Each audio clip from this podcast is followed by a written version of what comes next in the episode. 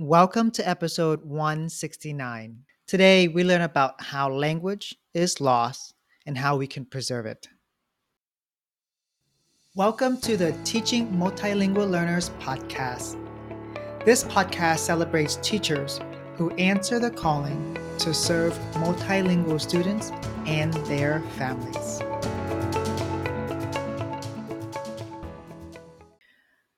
My favorite part of the holidays is when my relatives come together and we talk over food.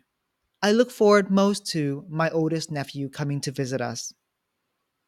He'll burst through the door and run first to Grandma. He'll only spend a few minutes there. Then he'll find me. From then, we'll spend hours at the kitchen table on the couch, just talking and laughing and catching up on our past events of the year. The reason we spend hours together is because we're both fluent in English. He spends only a few minutes with grandma because his Vietnamese is so limited and her English isn't as advanced.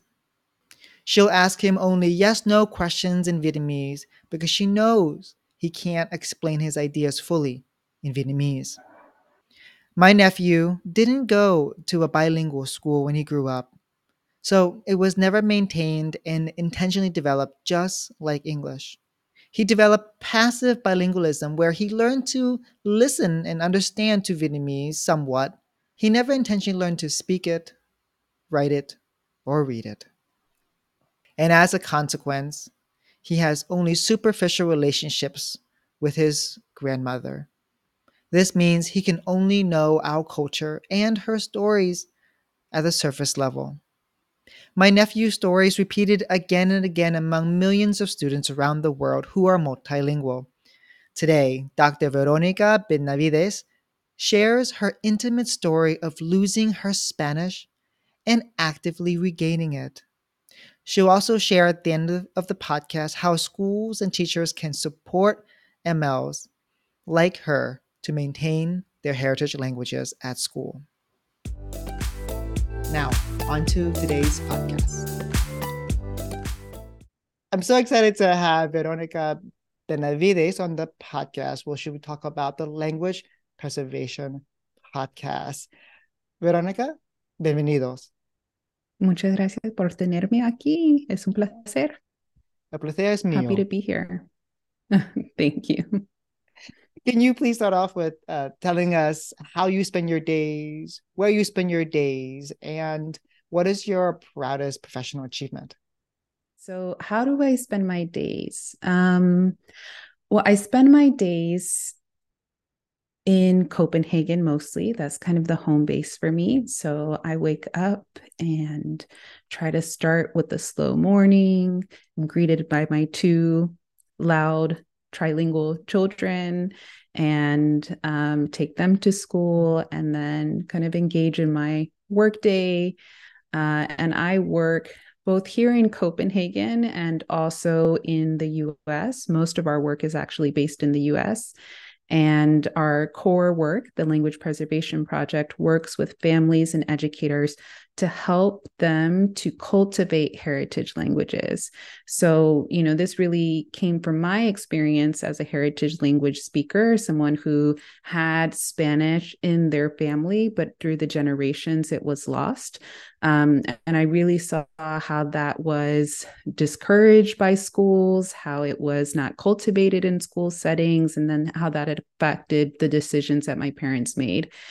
And then I became an educator, got my doctorate in education, and saw that more than 33% of students enter into school settings speaking their home language, but less than 16% graduate with biliteracy or fluency in those languages. And so there's some major disconnect happening there. Um, and it can be seen across many different points that we could get into but but that was that then became my life's work to reclaim my own heritage language and then to try to change the ecosystem within communities that would allow for students to maintain connections to their languages and cultures because of the many benefits that come with that.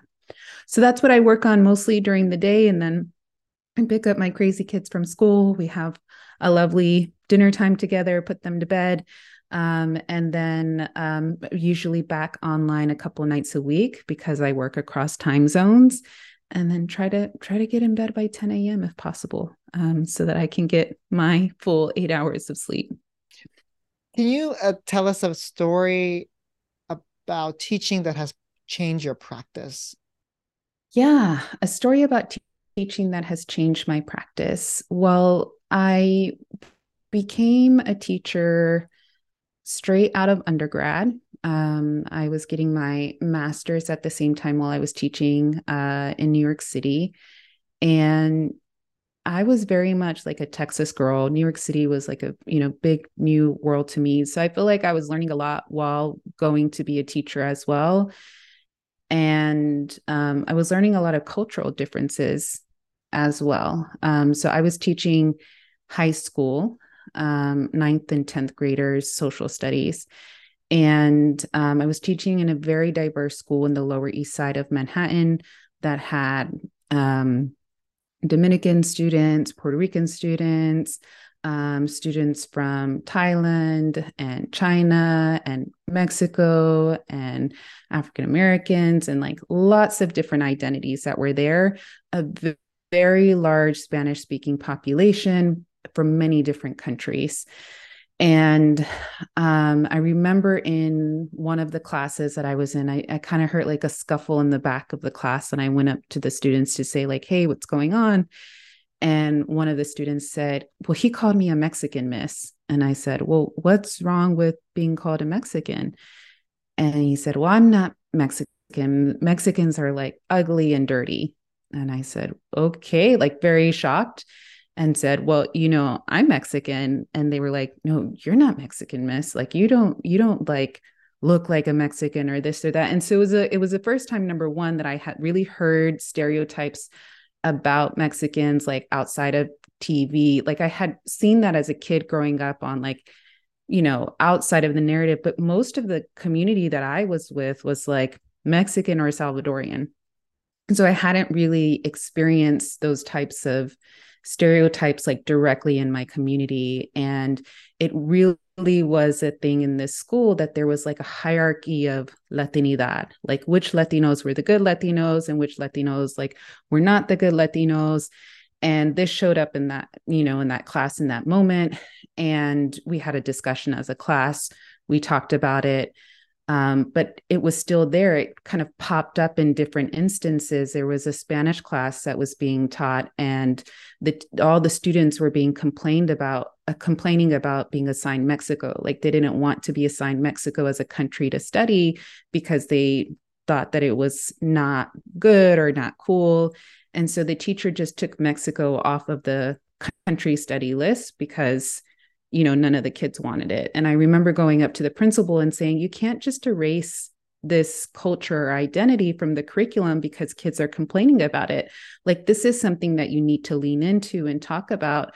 So I actually, a year or so later, ended up creating a course um, called Movement Makers that was focusing on like ethnic studies and focusing on different cultures and really having students dive into those conversations, not from a place of like shame, you shouldn't be doing this, right? Because students were just reflecting back what they've been absorbing, but then allowing them a different perspective to, to understand different cultural identities and differences and to approach it from a place of curiosity and appreciation rather than fear or hate. So that was, you know, a real formative moment for me uh it's it makes me think like where did that child get that that idea of like don't call me mexican and it, it'd be mm-hmm. worse mm-hmm. if that child was mexican and didn't want to identify mm-hmm. as like that yeah. internalized racism i i i used i spent some time in latin in uh, argentina and i could see them people saying oh you're gonna love argentina it's like the europe of latin america and before then i was like oh yeah that sounds real fun and i'm like wait a minute, why are we saying it it Argentina being like it sounded like the best place to be in in Latin America because it's so close associated to Europe. I'm like, doesn't that mean that they lose their Latin Americanness because they're so European? I thought that was funny.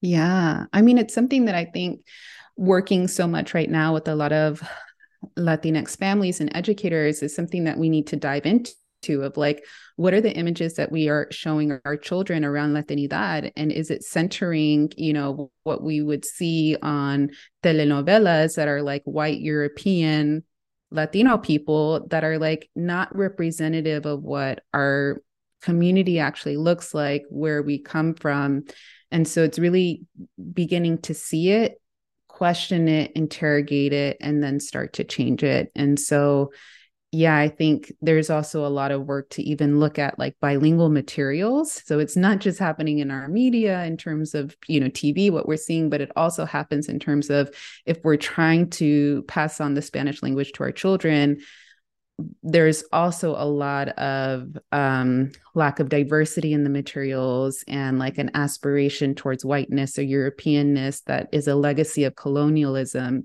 that you can see in materials that that hopefully we're starting to shift and that's a part of what we're trying to do at the language preservation project as well well we'll get to that soon let's first talk about um, actually you use the term heritage language and that's what i use I used to use home language and now I use heritage language. Mm-hmm. Can you, I love for your perspective, why did you uh, intentionally use heritage language?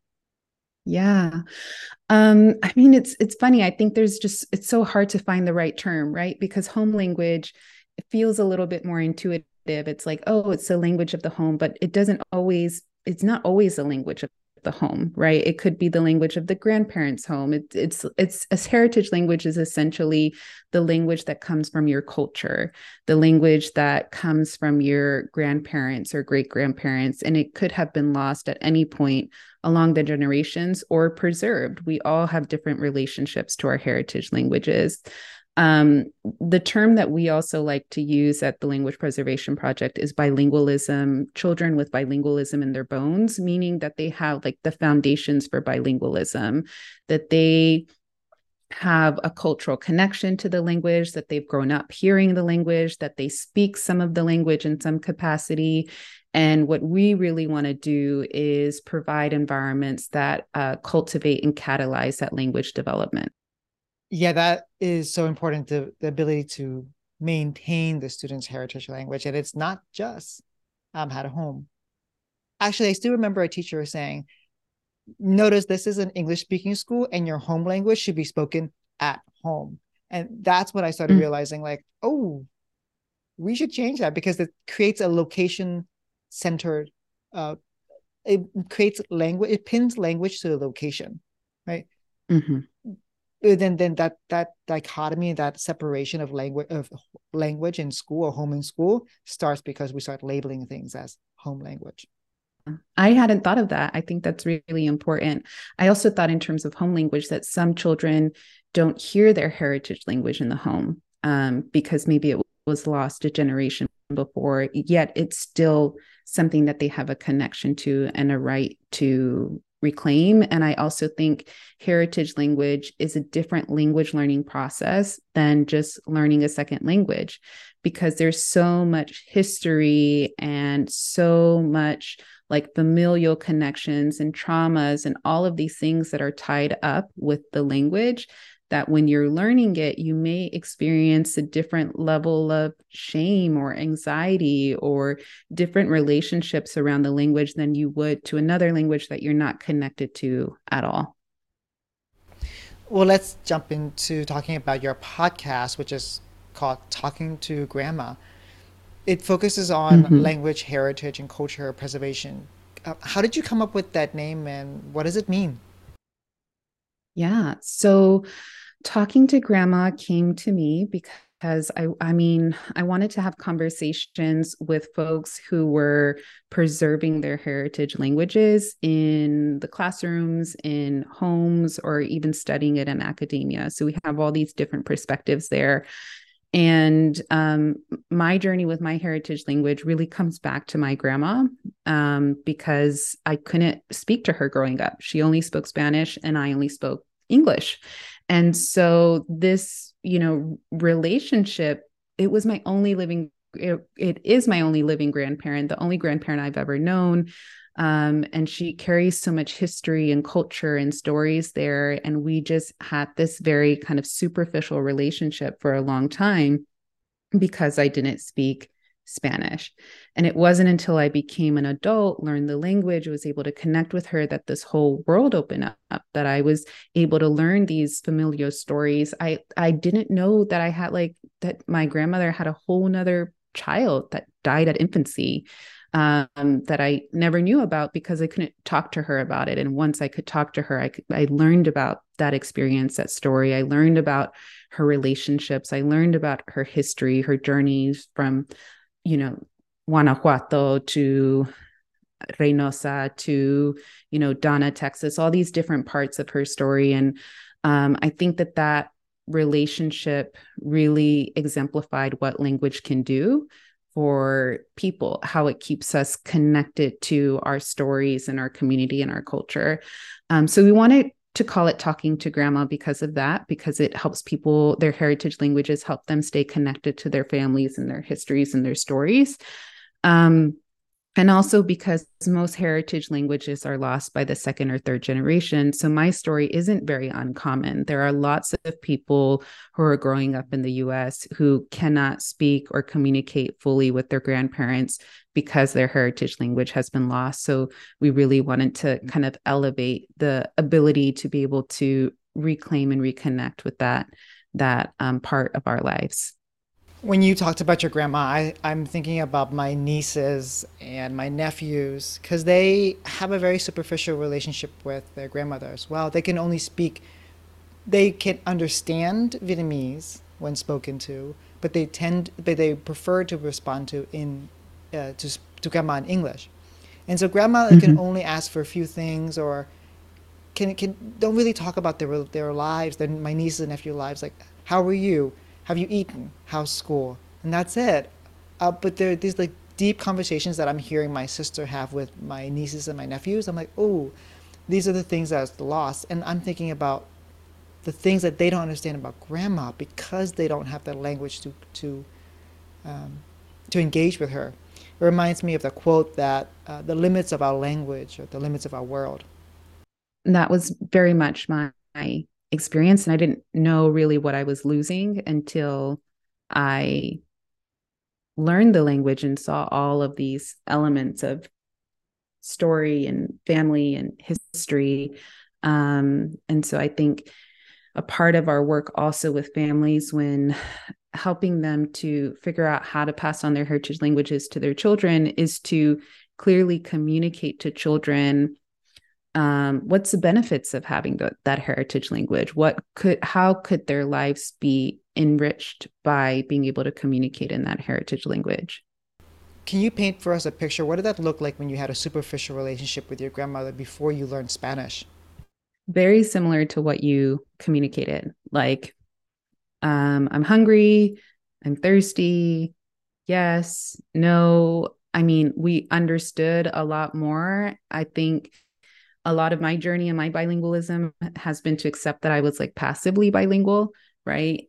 Um, and that even that set the foundation for me being able to acquire the language much, faster. And so being hearing Spanish, I like I definitely knew all of the language and phrases like when I was in trouble or when I wasn't supposed to touch something or like, you know, direct commands type of stuff. Um, so I would say that it it was very much like she wasn't super like a super active presence or or role because we couldn't go deeper beyond that and but she talked a lot. She had so many stories. She was super talk- talkative and i just remember she would always be at the kitchen table with my mom just talking talking talking talking talking and i would tune it out because i really kind of only understood like the direct commands that were you know, said to me basic things. And so I remember just not understanding when they were talking a lot and, and tuning that out. And I remember when I learned the language, it was like this light bulb went off because I could hear them talking. And I was like, oh my God, I understand what they're saying. Like, I know what's going on here. And I remember that moment of um, being allowed kind of like entry into this space and these stories because I could understand. She's still very talkative um, well into her 90s with dementia and like will talk your ear off. Same story over and over, but she has plenty of stories to go around. Mm-hmm. Will you tell me about how your relationship with your grandmother changed? Like that, what one moment where you're like, I, you used to have this conversation, but then it like, where she brought you into her life, or you or you brought her into your life because of your uh, because you're you're more Spanish. Um, I remember when so my Spanish started getting better about like a year before I decided to go to Mexico, like to go back to Mexico um to live there as a young adult because I also just wanted to like be immersed to learn the language even more. Um and so I would uh, call her because I called my mom and I was like, Mom, I need to practice Spanish more. And my mom having grown up speaking Spanish, it's her first language, also felt like uncomfortable talking to me in Spanish. She was like, I don't know, it's easier in English. Like she didn't want to, she didn't want to deal with having to talk to me in Spanish. So she was like, call your grandma. Um, so I called my grandma pretty frequently leading up to those, you know, trips to Mexico. And um, I think, you know, just the relationship changed in that my grandma, like I said, loves to talk. So she would just tell me about all these stories about like when she was younger and what her mom was like. And, you know, when she moved to um, up to like the northern part of Mexico and when she decided to, you know, cross over into, well, before back then it was very different because you could go, you could move pretty, you know, freely between the US and Mexico, but but she ended up staying in the US and you know getting sponsored by one of the families that she you know worked for. She was a domestic like house cleaner um, to be able to stay to get a visa. And so she just told me everything, like all of these stories. And then when I told her that I was going to Mexico, to live for a while, she just also was like, I'm just so proud of you. Like, my parents were like very afraid. They were like, oh my God, don't go to Mexico, which is really weird because they're Mexican. But they were like, it's dangerous. It's this and that. Don't go. And my grandma's like, you're going to be fine. You're going back to the motherland. I'm so proud of you. Like, I wish I could go back there. and so she just was very encouraging um, and came to visit me a few times while I was there and, and just very happy, I think, to see that um, in in kind of her lifetime.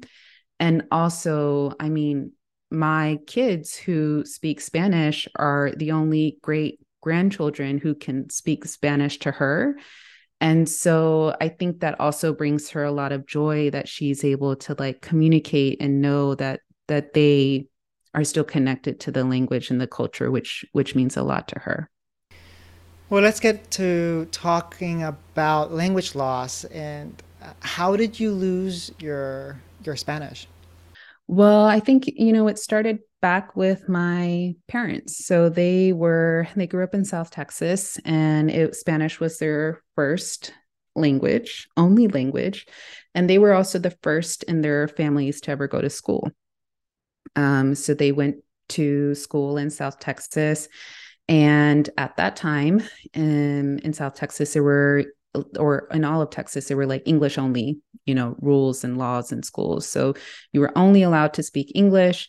Um, if you were speaking other languages at school, then you were punished and physically punished because corporal punishment was still then more prevalent, though I think it's still legal in Texas.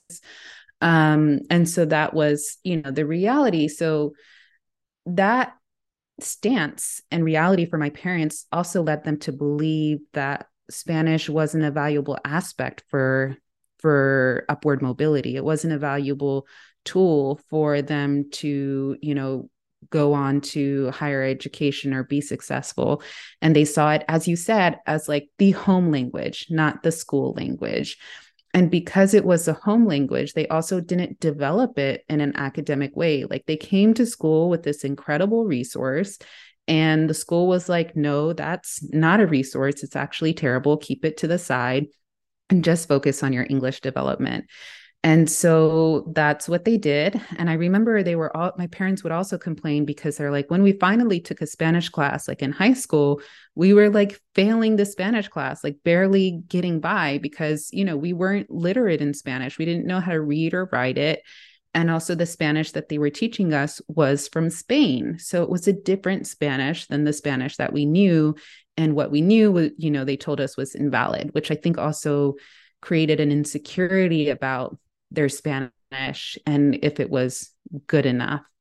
Um, so when they had kids, they, you know, had internalized this idea of assimilation and idea of English only as being the path to success.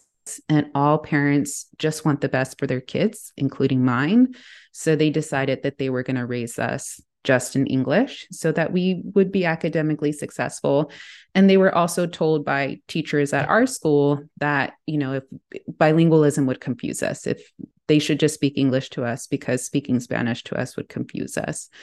Um, and so that is what happened with us is that we just grew up in a pretty English only environment, except that my parents still spoke Spanish with each other quite a bit, and especially when they didn't want us to know what was being said.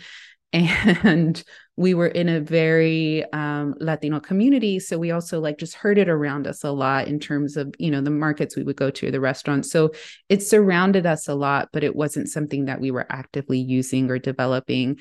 And I you know, I really didn't have an interest or see a value in it until I got to college. Um, and started to learn more about my identity and history and culture that I was like, oh, these things are actually assets. These things are good. And having access to the language is good. But that was never communicated to me in my, you know, K 12 experience. Um, and that's also a big part of why I became an educator, is because I was like, had I never gone to college and never been exposed to these ideas, I would have never known about the importance of my cultural and linguistic resources and and how it was good to um, to preserve them.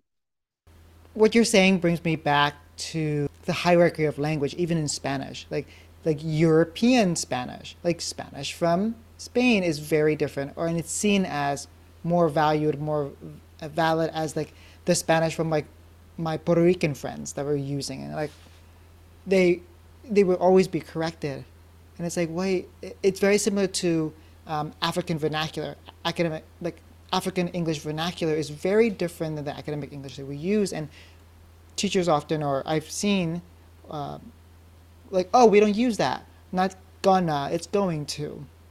Right? And so this this like this hierarchy like language like schools is a place where, lang- where language can become a political tool and when you're, what you're basically saying is like, we really have to be careful. It's not just about teaching language, because language is connected to identity. And when we politicize language, we politicize and, and uh, demonize identities. Couldn't agree more. Yeah.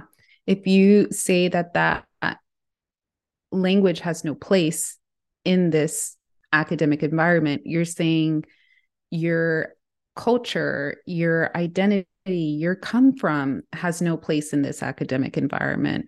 And so it's deeply intertwined. And, um, you know, I think a lot of, you know, when you look at the historical perspective, like this, people knew this when they were trying to advance the idea of like an assimilated, you know, country. This was an intentional thing. If you look at Native American boarding schools and the concept of like kill the Indian and save the man their idea was like let's strip people of their language. It was it was like you know we're they are not allowed to learn that language. Anytime they they speak that language they're going to be beaten and humiliated because we know that language is a connector to community and people and identity. And we want to take that from this community and assimilate them as quickly as possible. And so I think it's really important to, to look at exactly what you're saying as the politics of language and how that plays out in schools and how we may be you know well intentioned maybe we're we're not thinking about that but like oh that's not correct english or that's spanglish or that's whatever and we're beginning to deconstruct and criticize without understanding the larger political context and the implications for identity and sense of self and belonging which also has implications for student learning let's talk about the language preservation project So we're a baby organization. We've been around for a year. And um, we essentially have two kind of flagship programs. We have our language preservation family collectives and our language preservation teaching collectives, um, which work across these two environments because, you know, our systemically languages, heritage languages have been um, kind of not developed or seen as deficits in school environments. And we can see that tide starting to shift. But there's been a legacy of, of harm and trauma that's happened in school environments that need to be repaired. And that's also leaked into, you know, our home environments and what parents do because parents just want the best for kids. So if we're going to heal this, it needs to be across both the home and school environment. So we work across those two settings and we have kind of cohort based models that we like to say decolonize language learning so that we can build bilingual children. And we go about bilingualism in a different way that's really centering a child's identity and culture to build a sense of belonging and motivation around their heritage language. Because if we know anything, like motivation is the number one thing that you need to learn motivation, interest, and need. And so we really ground our approach to bilingualism in that. Um, and we've completed uh, four pilot programs in Asheville, North Carolina, in two in Denver, Colorado, and one in Antonito, Colorado. And we're expanding to Houston next year. And right now, all of our programming is currently free. So we frequently, like in the communities that we're in, we will like send out calls for families and educators that are interested to sign up. So I would also say, you know, if you're in one of those areas, definitely sign up. Um, if you're not in one of those areas, you should still sign up because it's very possible that we expand to a new geographic location and that we're also hoping to offer programmings there. Let's go back to that topic of uh, heritage language as an asset. Can you talk about uh, why heritage languages are assets? Well, heritage languages um, are like any language, an additional language, and we know the benefits of bilingualism really well, right? That bilingualism it increases our empathy, increases our complex problem solving skills, increases academic performance, reduces risk of Alzheimer's. Like I could go on and on about the benefits of bilingualism. And heritage languages um, are like this special bilingual power because it's something that like gives you already a strong foundation for diving deep into bilingualism because it's it you probably have a lot of linguistic assets already in your home in terms of maybe you have family members that speak the language maybe you have media around you that you're hearing in the heritage language or books or cultural connections or lullabies. And so while for many, many generations, these heritage languages were demonized, because as we go back to kind of like, you know, language prestige of maybe if you spoke French, that was great. But if you're speaking um, African American vernacular English or you're speaking a Spanish from Mexico, that's not so great. So we're starting to shift that perspective and help families to see that this is a strength um, and that this is something that should be cultivated and and developed. Can you tell us about your work and how you challenge this perspective?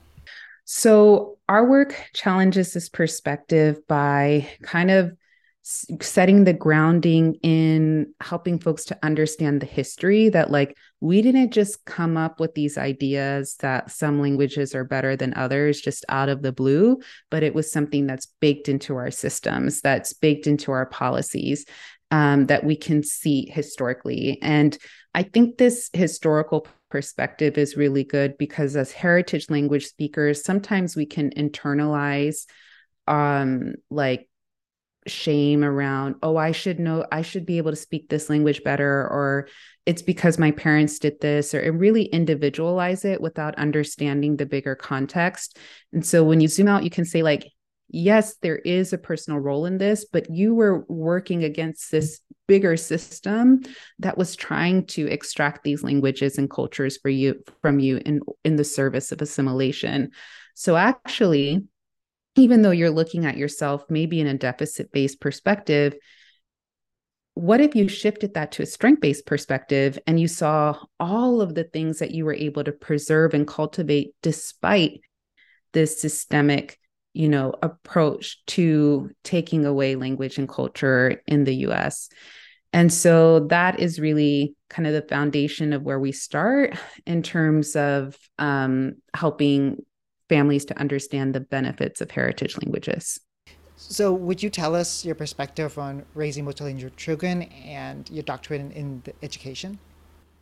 Yeah, so I am raising three three language. I was going to say three bilingual children, but that's the opposite.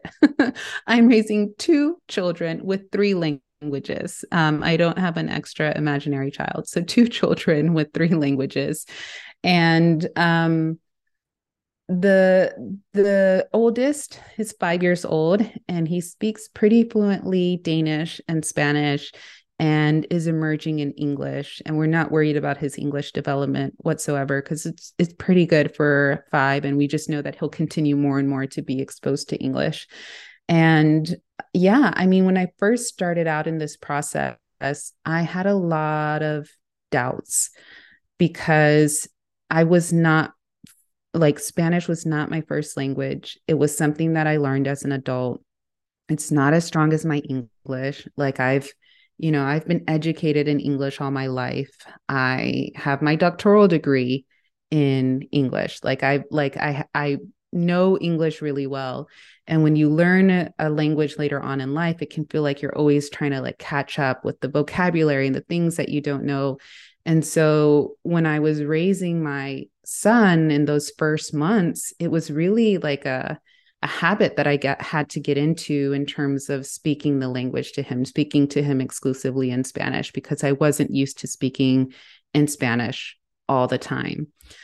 And so I really tried to like build that habit in the house and I remember this this feeling of um, anxiety that I got when I left the house because in the house I was like creating a language rich environment and I was like, okay, ahorita vamos a cambiar ese pañal y tenemos que quitar este aquí, levanta la pierna y narrando todo, ¿verdad? Like narrating everything to try to create a language rich environment.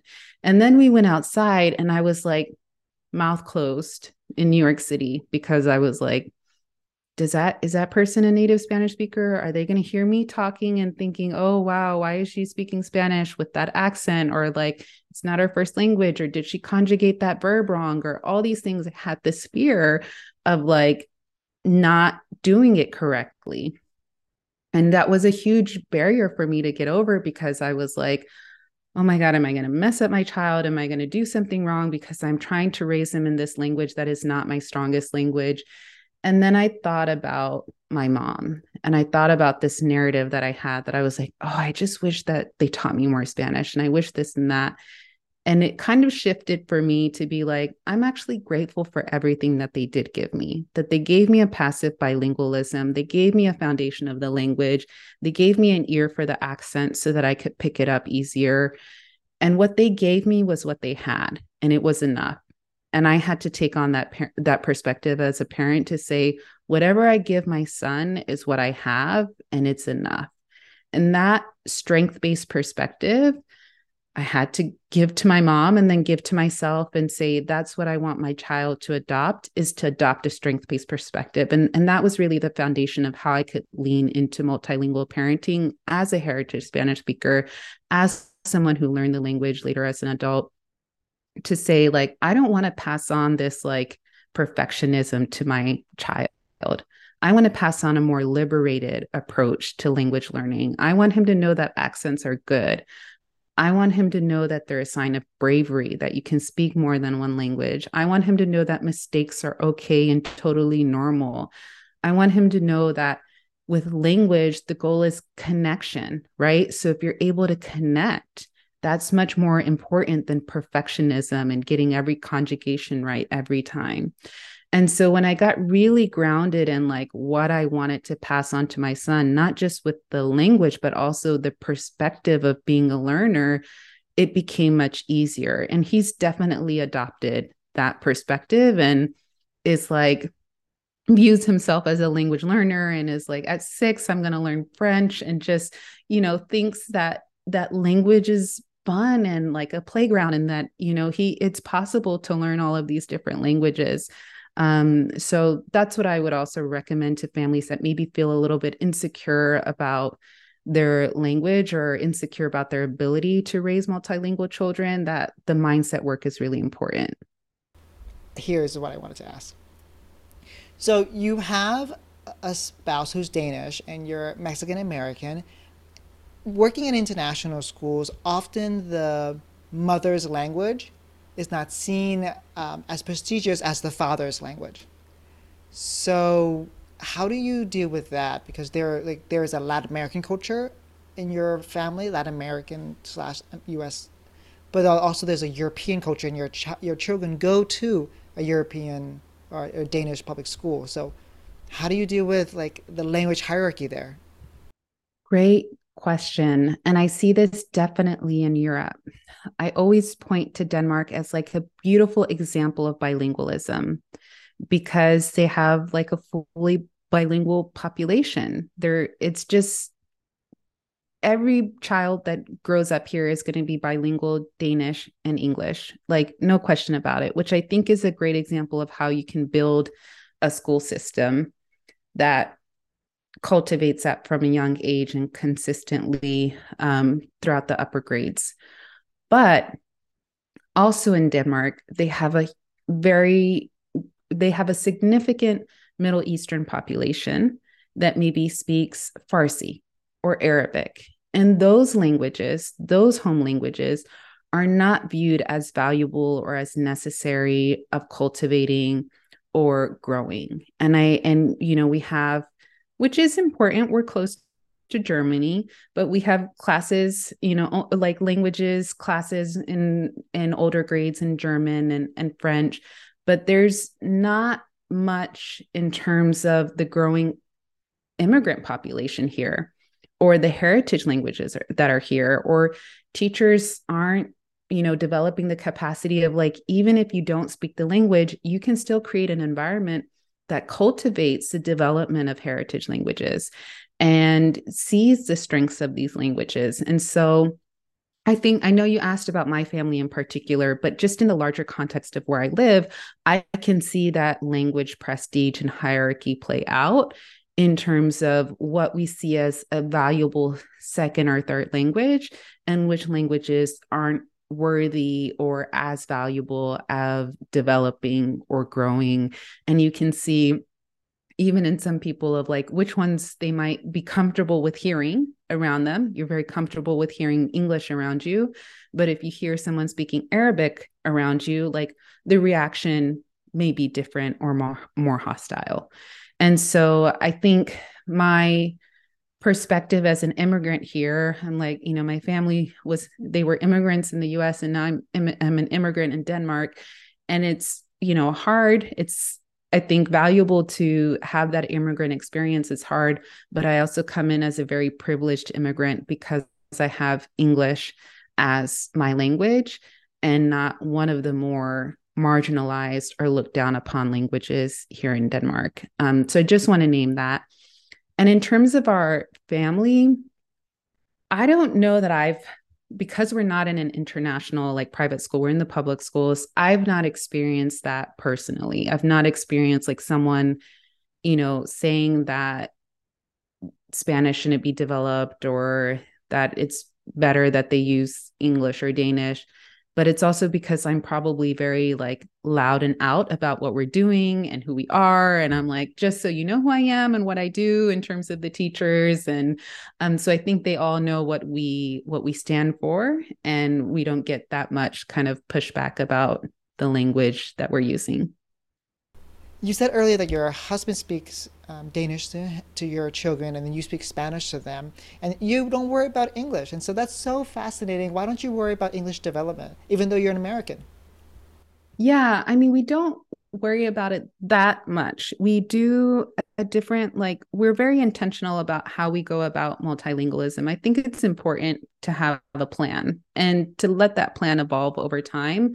But when we started having children, we are like, okay, you'll be the, you know, Danish speaker and I'll be the Spanish speaker and we're going to speak English between us.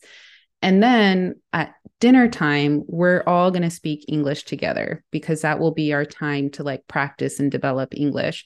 We have some English books. They have some, you know, we have some friends who have children who speak English. So we have some like intentional kind of exposure to English when we go back to the US.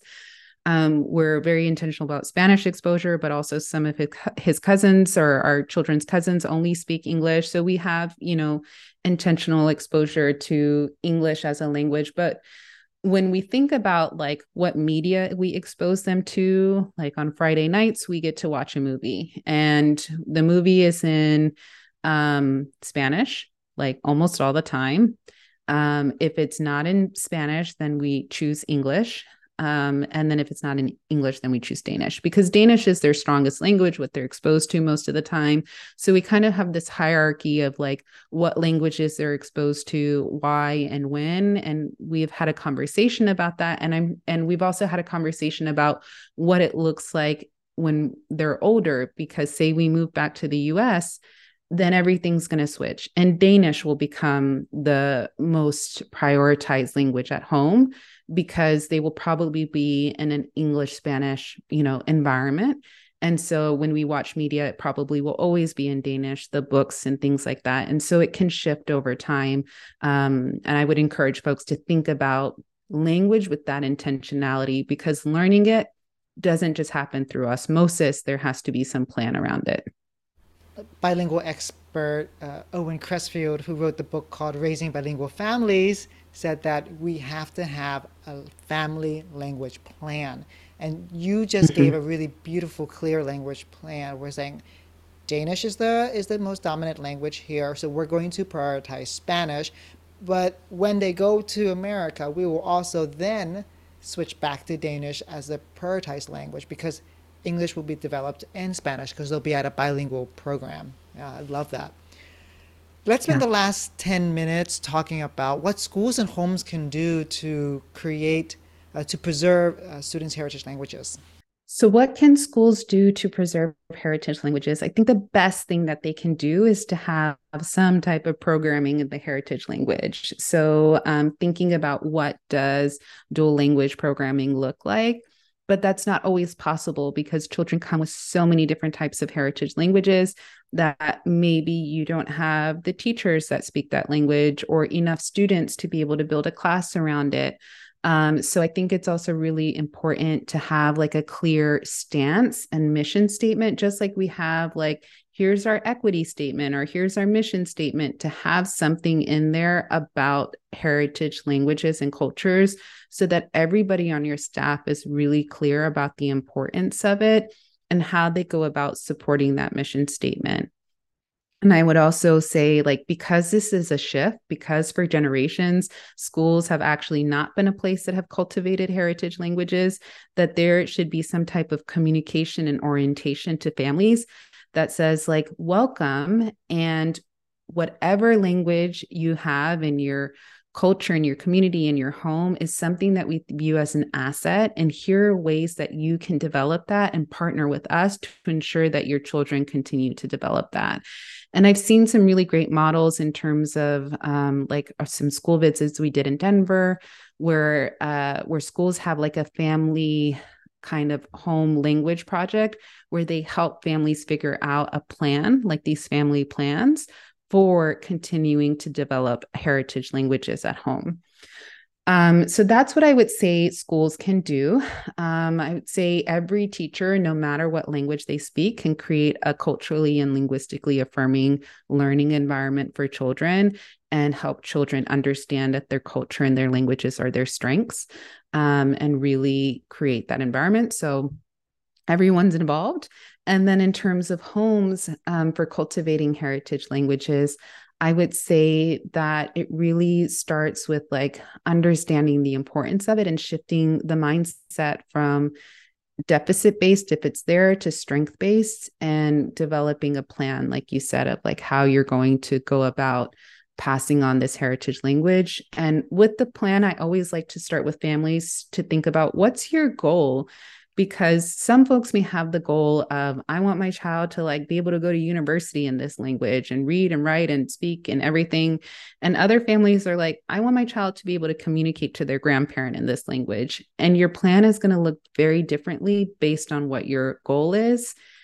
And then the last thing i would say for families around this is that though you have a plan and you have a goal your child is your child and they're autonomous and independent. And just like you may have a plan that they're going to you know be a, a in the orchestra playing the piano and x y and z you know you can create the environment for them to build those schools but ultimately uh, to build those skills but ultimately they get to decide what they want to do with those tools. And so they may decide you know i'm i'm not going to pick this up or i'm not going to do this and they may come back to it to a, le- a later point so bilingual parenting, just like any form of parenting, is about releasing the grip on what the outcome is going to be and really just focusing on the process. You're saying uh, if you if you want to raise your children as bilingual people, um, partner with them. Mm-hmm. Yeah. Let's spend the last five minutes talking about what teachers can do, um, because most of the people who are listening are just teachers looking for really clear um, strategies. You talked about teachers can create a, a, language affirming environment. What are the teach? What are the things teachers um, should keep doing, should stop doing, and start doing? Um, should keep doing. I think teachers should keep showing up every day and loving their children. Like every time I'm visiting a school, I just know, similar to parents, that they want the best for their kids that that teachers also want the best for their kids. So i would say keep doing that. And i know that schools particularly right now after the pandemic it can be a really like difficult place to navigate. So i would just say keep showing up for your kids. What they should start doing i would take a really close inventory of your curriculum your books and your materials so, if you're wanting to create a culturally and linguistically affirming environment, take a look at your books. Do your books reflect the cultures of your students? Not only the cultures of their students, but the culture of the world. Do the books are do you have books that show translanguaging? Do you have books that are maybe in English and Spanish or English and Tagalog, right? It can show a load of language diversity, even to a monolingual English student, so that they can show interest in the culture or in the language. And so I would take an inventory of your books, similarly of your curriculum, of how are you introducing different cultures and different identities and different languages to your students as an integrated part of what you do every day and not just like the multicultural night at, you know, school.